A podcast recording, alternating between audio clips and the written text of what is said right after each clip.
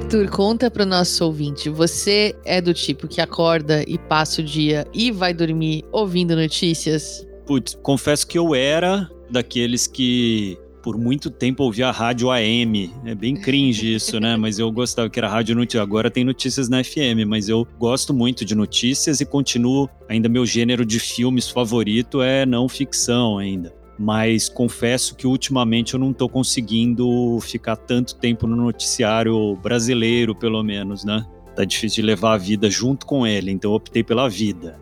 Né? E você, Roberto? Ai, que triste, rindo, mas com tristeza.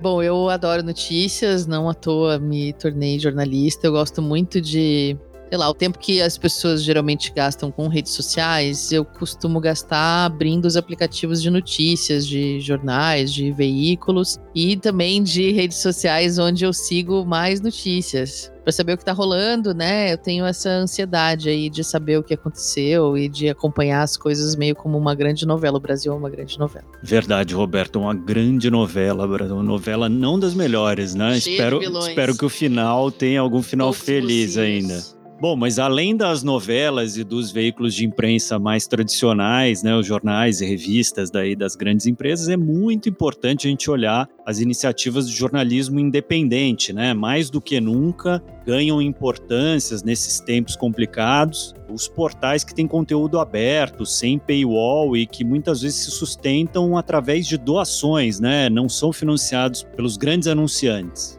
É, e não só por grandes anunciantes, mas grandes massas, né? Não são companhias de comunicação tradicionais, né? Quando a gente fala tradicionais, a gente está falando das grandes emissoras de televisão, das grandes emissoras de rádio, dos grandes jornais, dos jornais de importância regional. A gente está falando de veículos que quase sempre existem na internet, não fisicamente, e que são sites como The Intercept, Pública e vários outros bem mais segmentados que estão por aí produzindo jornalismo independente, produzindo jornalismo sem amarras tanto com o público, tanto com a publicidade, e que tem jogado luz sobre temas importantíssimos de uma maneira muito livre e dedicada, né? Essas iniciativas são incríveis e às vezes elas conseguem chegar a lugares que os grandes veículos não chegam por ter um olhar mais próximo e local ou por ser mesmo mais capazes de meter a mão na lama. Eu ia dizer.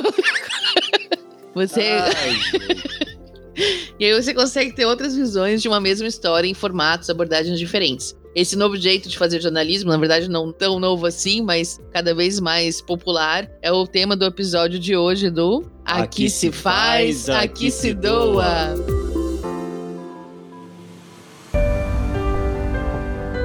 Está começando mais um Aqui Se Faz, Aqui Se Doa, o seu podcast semanal sobre cultura de doação, produzido pelo Instituto MOL e pelo Movimento Bem Maior, com apoio de divulgação do Infomoney. Eu sou a Roberta Faria e ao meu lado está o Arthur Loubach para a gente conversar sobre doação e jornalismo. É fato que a forma de consumir notícias mudou. Hoje temos menos revistas, menos jornais impressos, desse jeito tradicional que a gente estava acostumado, a gente né, mais velho, acostumado a consumir conteúdo até o começo dos anos 2000, digamos. Você sabia que a média de circulação diária de jornais impressos nos anos 90, já na era pré-internet, era de 4,3 milhões de exemplares e que na virada do século, em 2000, chegou a atingir 7,9 milhões ao dia? Caramba, eu era assinante já, porque eu tenho idade para isso, mas quem diria que 20 anos depois esse número gigantesco caiu para 1 milhão e 428 mil e 73 exemplares ao dia.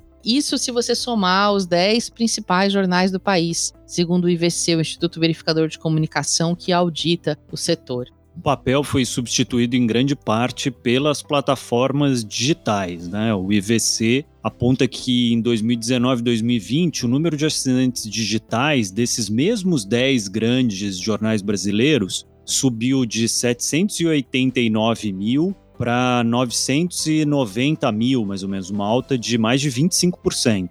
Mas isso também significa que tem muita gente que não está se informando mais pelos veículos tradicionais. Isso porque surgiu uma tremenda concorrência, né, de fontes de notícia, de fontes de informação e de fontes de desinformação na internet. E essa nova forma de circulação abriu espaço aí para portais e veículos que não contam com o financiamento de empresas privadas ou de anunciantes de peso também. Um desses portais é a revista Asmina, criada em 2015 por um coletivo de jornalistas feministas para fomentar informação e tecnologia pela igualdade de gênero. Ela nasceu de uma campanha de financiamento coletivo, né, crowdfunding, que reuniu 50 mil reais de 603 doadores. A primeira reportagem produzida por elas foi sobre o trabalho precário em fábricas de roupas na China, realizado em sua maioria por mulheres. E esse projeto cresceu. Elas criaram a campanha Carnaval Sem Assédio, lançaram livros, cursos, ganharam prêmios e fundaram seu próprio instituto. O portal de notícias conta atualmente com mais de 170 mil visitas mensais e uma arrecadação de doações de pessoa física que continua firme e forte. Eu, inclusive, sou uma dessas doadoras já há muitos anos e recomendo.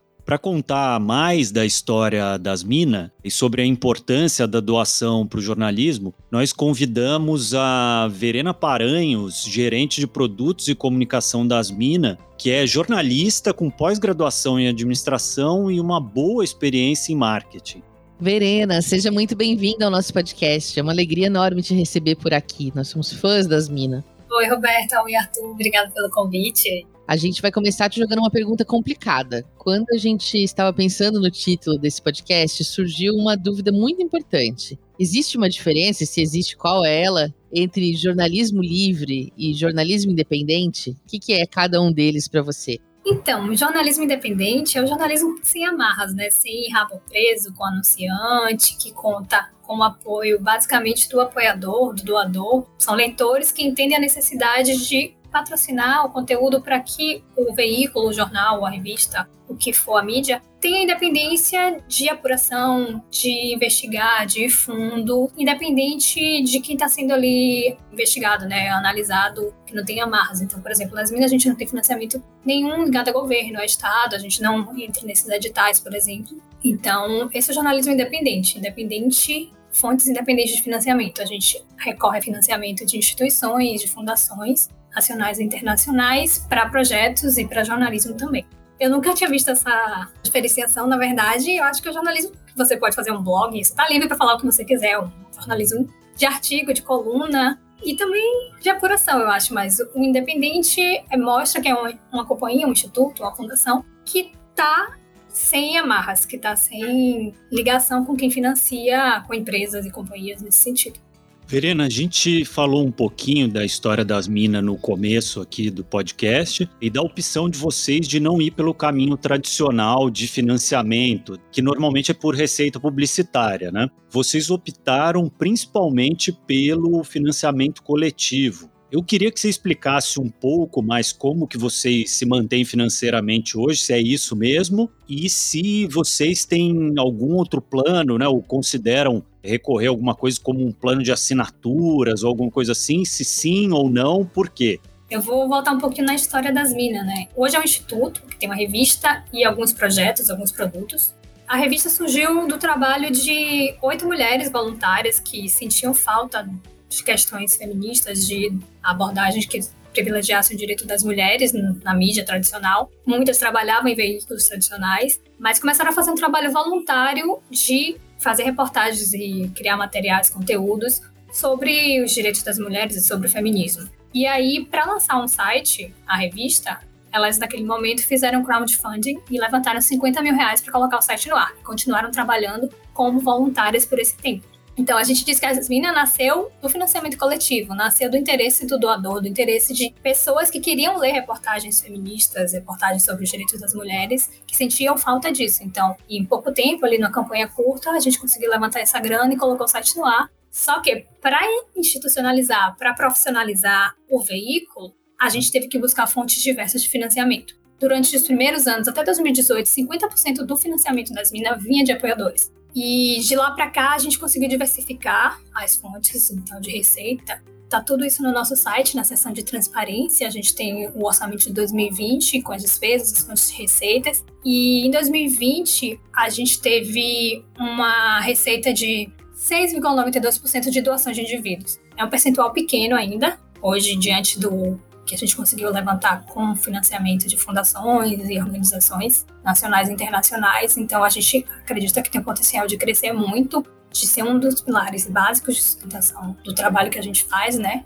E a gente tem hoje apoio também de leis de incentivo à cultura, para produzir conteúdo, para produzir série no YouTube, por exemplo, fundos nacionais e internacionais. A gente tem o Fundo Mulheres do Sul, Mamacast, Galo do Amanhã, Instituto Update. Também a gente faz consultoria e prestação de serviços para algumas empresas na produção de conteúdo e também de materiais que eles usam mais internamente. Essas são as nossas fontes de sustentabilidade. Verena, a gente viu dados de que 2020 foi um ano com muitas doações para a imprensa independente, né? Esse momento até de muita dúvida e desinformação, de fake news, de dúvidas sobre a mídia tradicional, da preocupação com né, de onde vêm as notícias e os interesses por trás delas, fizeram os leitores, consumidores de notícia, buscarem, valorizarem mais né, esse jornalismo independente. Tem um dado bem legal do INN, o Institute for Non-Profit News, ou Instituto de Notícias Sem Fins Lucrativos em português, que nos Estados Unidos, aproximadamente dois terços das organizações noticiosas sem fins lucrativos tiveram aumentos nas doações individuais no ano passado. Metade delas registraram aumento de mais de 50% nas doações recebidas. E com vocês, e do que você sabe da mídia independente brasileira, 2020 foi um ano bom? Sim, eu acredito que foi um ano que as pessoas deram mais importância, né? Passaram a valorizar e viram a importância de apoiar. Então, nos últimos anos surgiram escândalos aí de empresas e operações é, Lava Jato, por exemplo, que colocaram luz né, sobre essas questões de, de financiamento e de repasses. E aí a gente vê a importância de estar tá atento para quem está financiando o que você quer ler, né? Agora a gente teve um caso mesmo recente durante a Covid, aquele grupo de médicos que publica ali nos principais jornais informações sobre procedimentos que não são aceitos, né, que não são indicados, mas eles defendem. Então, um jornal, como é que publica de uma página uma informação de que não é, uma coisa não funciona, e na outra publica como se fosse uma matéria, um anúncio publicitário ali, indicando que é um conteúdo verídico, né, em verdade. Então, é muito importante para a gente conhecer quem você está apoiando, né? Então, por isso, enquanto leitor, quanto doador, é importante saber para quem você está apoiando, para quem você está ajudando a construir um conteúdo bacana, né? Então, para a gente, nas minas, a gente tem uma campanha no Catarse, né? catarse.me barra E lá é onde a gente tem hoje quase 500 apoiadores recorrentes, são pessoas que doam de 15, 25, 100 até mais reais por mês, são pessoas que financiam diretamente o trabalho, porque como a gente tem recursos de fundações via editais, assim, os recursos eles vêm muito presos, muito amarrados para fazer tal projeto, para contratar tal serviço, para desenvolver tal tecnologia. Então, como a gente trabalha com tecnologia, são verbas muito caras, né, para criar projetos com dados, com tecnologia o dinheiro que está solto, que está livre para a gente investir em jornalismo, para investigar tal empresa, para investigar tal assunto, aborto, por exemplo, com a questão que a gente aborda, que é muito difícil conseguir financiamento de empresas ou de fundações para falar de aborto. Temas mais difíceis, assim, mais tabus até ainda hoje, a gente só consegue investigar com recursos próprios. E esses recursos próprios vêm de pessoas, de indivíduos, né? 2020 para 2021 a gente cresceu 100% quase a base de apoio. Então é muito importante para a gente ver que é um trabalho que quando você fala, oh, a gente precisa de ajuda, as pessoas atendem, as pessoas devolvem, as pessoas chegam junto, porque as pessoas querem fazer parte de algo que está mudando, né? Então a gente impacta diretamente a vida de muita gente, levando feminismo, levando informação, levando projetos contra a violência doméstica, a violência psicológica, a violência política, então, todas essas violências de gênero a gente consegue falar e que a gente sempre diz é que quem financia as minas e pode doar 15, 20 reais por mês está financiando quem não pode pagar. Porque todo o conteúdo que a gente faz é gratuito. Então a gente não tem anunciante, não tem paywall, não tem um conteúdo fechado. Assine aqui, receba uma newsletter exclusiva, assine aqui e tem acesso a tal coisa. Então todo o nosso conteúdo é aberto. A gente tem alguns diferenciais, que é pro apoiador, que é fazer parte de uma comunidade, um grupo, tem as recompensas da campanha mesmo recorrente, mas assim, o conteúdo é aberto é para todo mundo. Tudo que a gente fizer, todo mundo tem acesso. Então, quem financia, quem apoia hoje, financia quem não pode pagar, financia o feminismo para quem não tem acesso ainda. Aproveitando que você falou um pouco aí da dificuldade de financiar um jornalismo livre, né? Eu queria falar um pouco mais disso, que é o Brasil não é conhecido como um país de jornalismo livre, né? A título de registro, informação aqui, de acordo com a organização Repórteres Sem Fronteira, o Brasil está na posição 111 no índice de liberdade de imprensa. Nesse cenário, quanto que o apoio ao jornalismo é determinante nessa relação imprensa livre versus liberdade de expressão, né? E quanto é importante no combate à desinformação ter veículos que têm matérias abertas, né? Como é o caso das minas.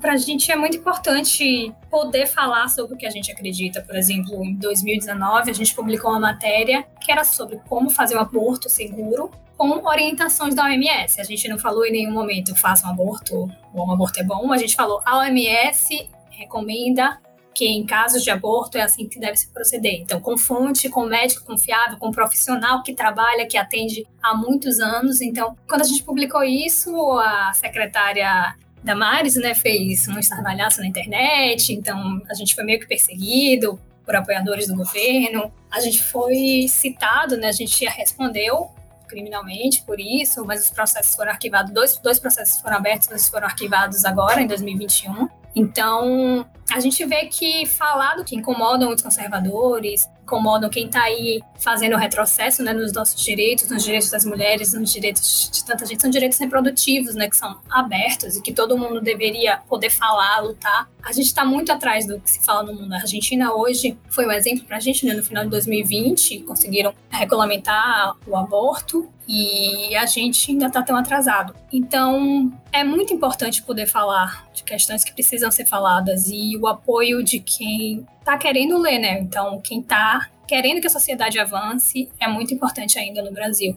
Quando a gente tem o leitor do nosso lado, a gente sabe que a gente precisa entregar o que precisa ser feito, né? Então, quando o leitor diz apoia as minas com 10, 15, 20 reais por mês, ele dá o dinheiro porque a gente vá atrás das questões que precisam ser faladas, que outros veículos que estão comprometidos com outras questões, com outros anunciantes, com outros apoios, não fazem, né? A gente entende a importância disso e a mídia independente hoje tá aí no Brasil, a gente tem várias agências, a gente tem a Pública, por exemplo, que faz um trabalho legal, tem outras instituições, tem o próprio Intercept, que é referência, assim, na captação de recursos e consegue levantar muito, muito dinheiro e fazer um trabalho super importante com o apoio dos leitores, né? Então, o leitor termina sendo um ator, né? Quando ele apoia, quando ele diz o que é que ele quer ler, quando ele dá aval para que a gente produza conteúdo que precisa ser produzido. Verena, como que vocês conseguem criar a cultura de pagar para a produção de conteúdo, apesar de ter informação livre, né? Essa é uma discussão antiga quando a gente fala do financiamento da mídia,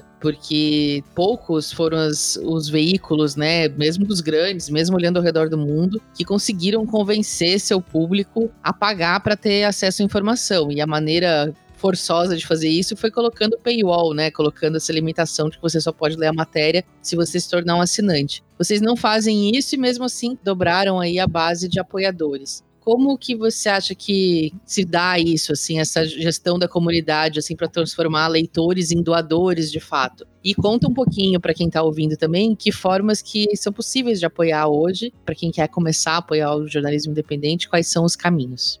A gente tem a comunicação via newsletter, que são newsletters abertas, basta assinar, se inscrever na newsletter. Quando a gente fala assinar, parece pagar, né? Mas quando você se inscreve na newsletter, quando você assina a newsletter, você recebe um conteúdo ali por e-mail semanal. E a gente também envia newsletters de arrecadação, que são newsletters institucionais, que aí a gente não tem uma fórmula certa, né? Tem um modelo que já é batido, já é provado, que converte, mas a gente não só usa isso, a gente tenta trazer histórias de quem está por trás, trazer história do processo de apuração, trazer história da reportagem, para mostrar a importância do trabalho, mostrar que quem está fazendo ali é profissional, a gente tem uma equipe envolvida, uma equipe de tecnologia, uma equipe de vídeo, são pessoas que dedicam horas, então a gente mostra. A gente está falando de feminismo, não está falando de direito das mulheres. Como é que a gente vai remunerar mal essas mulheres? A gente tem profissionais fazendo esse trabalho, então a gente precisa remunerá-las bem. A nossa equipe é toda formada por mulheres, um ou outro fornecedor, dependendo do caso, a gente trabalha com homens também. Então, o trabalho é de confiança, eu acho, é construir a relação com base na confiança, mostrar a importância e mostrar a necessidade de construir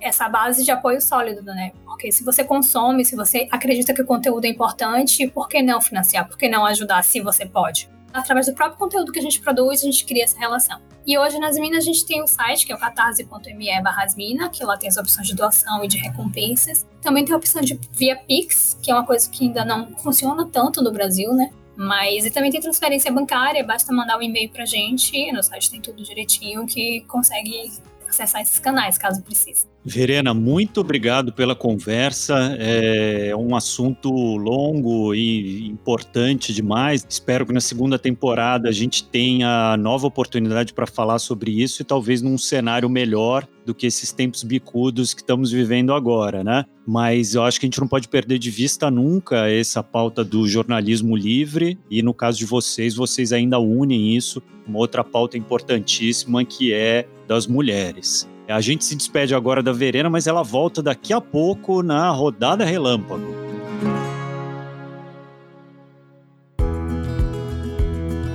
Muito legal a entrevista com a Verena, foi muito bacana saber um pouco mais dos bastidores, né, desse mundo do jornalismo independente. Nós que, embora tenhamos uma empresa independente de comunicação, a gente não é exatamente do jornalismo independente assim, né? A gente faz conteúdo de uma forma um pouco mais ampla e a gente se dedica mais a um modelo de negócio próprio do que propriamente ao noticiário assim mesmo, né? Muito legal ver. Já que o consumo de notícias se tornou onipresente com a multiplicação de telas e das redes sociais, a gente tem que ter consciência que, de um lado, a gente está consumindo mais informação do que nunca, mas, por outro, a gente precisa ver da onde ela está vindo. E essa oportunidade que o jornalismo independente traz para a gente de acionar outras perspectivas, outros recortes da realidade, né? Um mapeamento da agência pública, que é uma grande agência de jornalismo independente, que faz grandes reportagens incríveis, aponta que existem no Brasil hoje pelo menos 90 iniciativas de jornalismo independente, a maioria maciça no digital. Muitas delas de nicho também, como as Mina, que falam sobre feminismo, e existem outras tantas que falam sobre temas bem específicos, como antirracismo, educação e até nutrição. São muitas formas de produzir notícia, né? Cada uma com seu enfoque. É fácil encontrar alguma que se encaixe com o conteúdo que você gosta de consumir.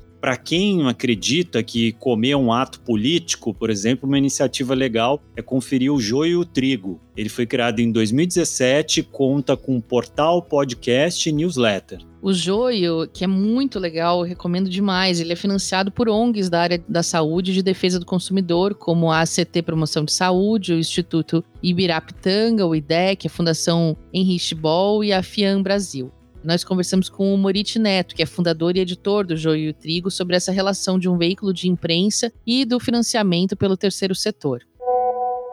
O Joio, contando repórteres, editores, mídias sociais, equipe de arte. O que mantém hoje o, Joio são os financiamentos de ONGs. E para projetos pontuais, pessoas físicas que contribuem por crowdfunding quando a gente faz campanha ou via doações recorrentes tem pessoas que doam mensalmente para o joio, outras doam de tempos em tempos, de três em três meses, enfim, tem variados tipos de doadores quando a gente vai falar de pessoa física. O jornalismo não é algo distante de vocês, o jornalismo investigativo é algo importante para que valores democráticos, por exemplo, sejam mantidos e no caso da alimentação, para que a gente tenha informações de qualidade para lutar por um sistema alimentar melhor, mais justo. É, isso é um jeito da gente cultivar essa coisa da doação, mostrando que o jornalismo é algo que merece atenção como uma causa também. Essa coisa do jornalismo como uma causa é algo muito importante, tanto para as organizações como para as pessoas físicas que doam.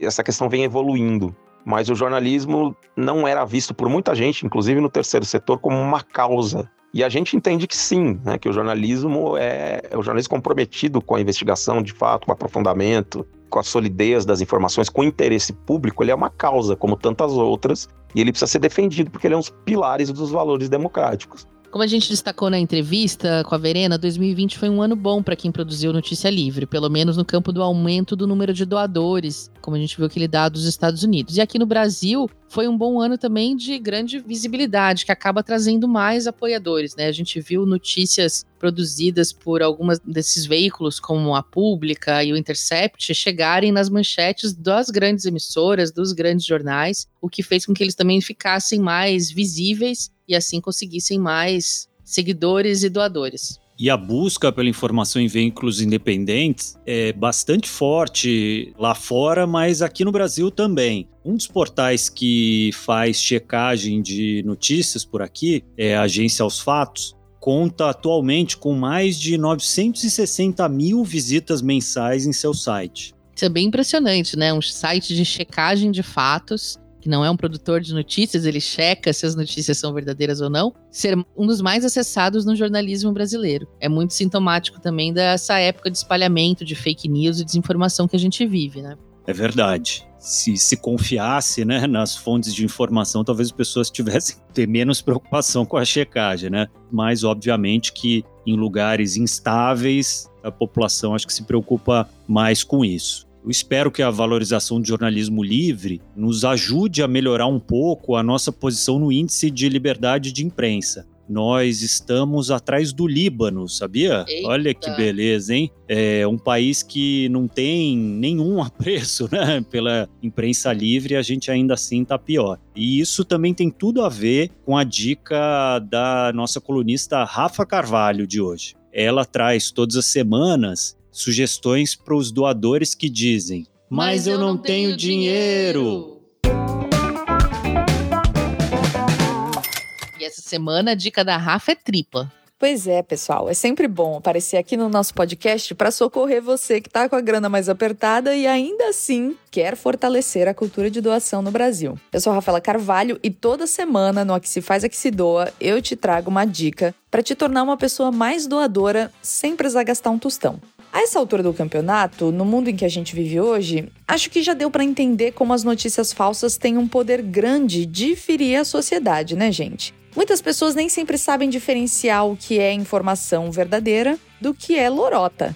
Isso faz com que muita gente fale quase em idiomas diferentes, sem conseguir estabelecer um diálogo claro para diferenciar o que é certo o que é errado e o que é jornalismo daquela mentira criada para compartilhar no WhatsApp de quem tem dificuldade com essa distinção. Eu também sei que muita gente não consegue ser assinante de algum veículo de imprensa. Então eu vou pedir ajuda para vocês hoje para quem quer ser um doador nos lugares onde vocês já estão. Canais de comunicação onde notícias são compartilhadas. E aí vale site de notícia e vale rede social também. Para isso eu tenho algumas dicas. A primeira delas é: doe o seu tempo e conhecimento para ajudar as pessoas a diferenciar o que é mentira do que é jornalismo de verdade. Eu sei que parece simples, mas às vezes a mentira não é algo completamente oposto à verdade quando ela é comunicada. Ela é um fato distorcido, de modo a agradar apenas uma bolha, uma parte da sociedade e assim criar ultraje entre as pessoas.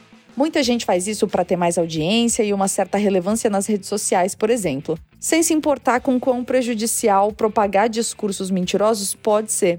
Então, se você vir informações falsas, comunique, avise. E ao compartilhar quem tem discurso torto sendo propagado, é bom deixar isso bem visível, bem claro. Se possível, por exemplo, escreva em letras grandes e coloridas a palavra falso em cima de algum print de informação que você encontrou e que não é real. Isso também já me leva a outra dica. Não compartilhe o conteúdo falso de modo a possibilitar que mais gente o acesse. Não compartilhe o post de Facebook, o tweet, o post do Instagram, o Stories, o link da suposta matéria. Não. Não deixe esse conteúdo acessível de forma fácil ou clicável para que mais gente o acesse, porque bate aquela curiosidade, né? Então é bom cortar isso pela raiz. Prefira o bom e velho print para que o máximo de pessoas já saiba do que você está falando e já entenda que você está mostrando que não quer que mais gente seja vítima das famosas fake news. E é claro, sempre vale acompanhar isso na nossa bolha também, né?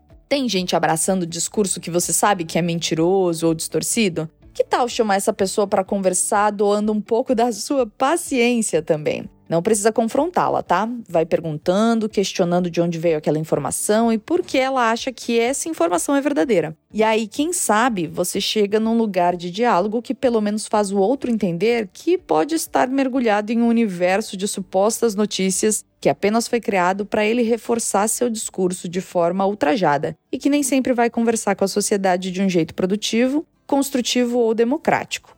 Difícil, né? É uma baita doação de energia também. Mas é exatamente assim que se constrói um mundo que doa mais, com paciência e trabalho de formiguinha. É com vocês, Arthur e Roberto. Até a próxima. Obrigado, Rafa. Esse combate à desinformação é realmente muito importante. Precisa do máximo de aliados que conseguir. Espero que em 2021 os veículos independentes repitam o feito de grande arrecadação por doações, promovendo informação de qualidade. Afinal, um país com mais liberdade de imprensa é um país mais livre. democrático, justo. Decente, né? E é um país mais consciente também. E para que consciência possa estar também no nosso consumo, toda semana nossa querida colunista Duda Schneider traz uma dica de produto social, um produto de impacto positivo para o mundo. Compre e doe. Qual será que é o produto dessa vez? Oi, gente! Eu sou a Duda Schneider e esse é o nosso quadro Produto Social da Semana. Bom, nesse episódio falamos sobre a importância do jornalismo livre. Então, quero contar para vocês uma forma de apoiar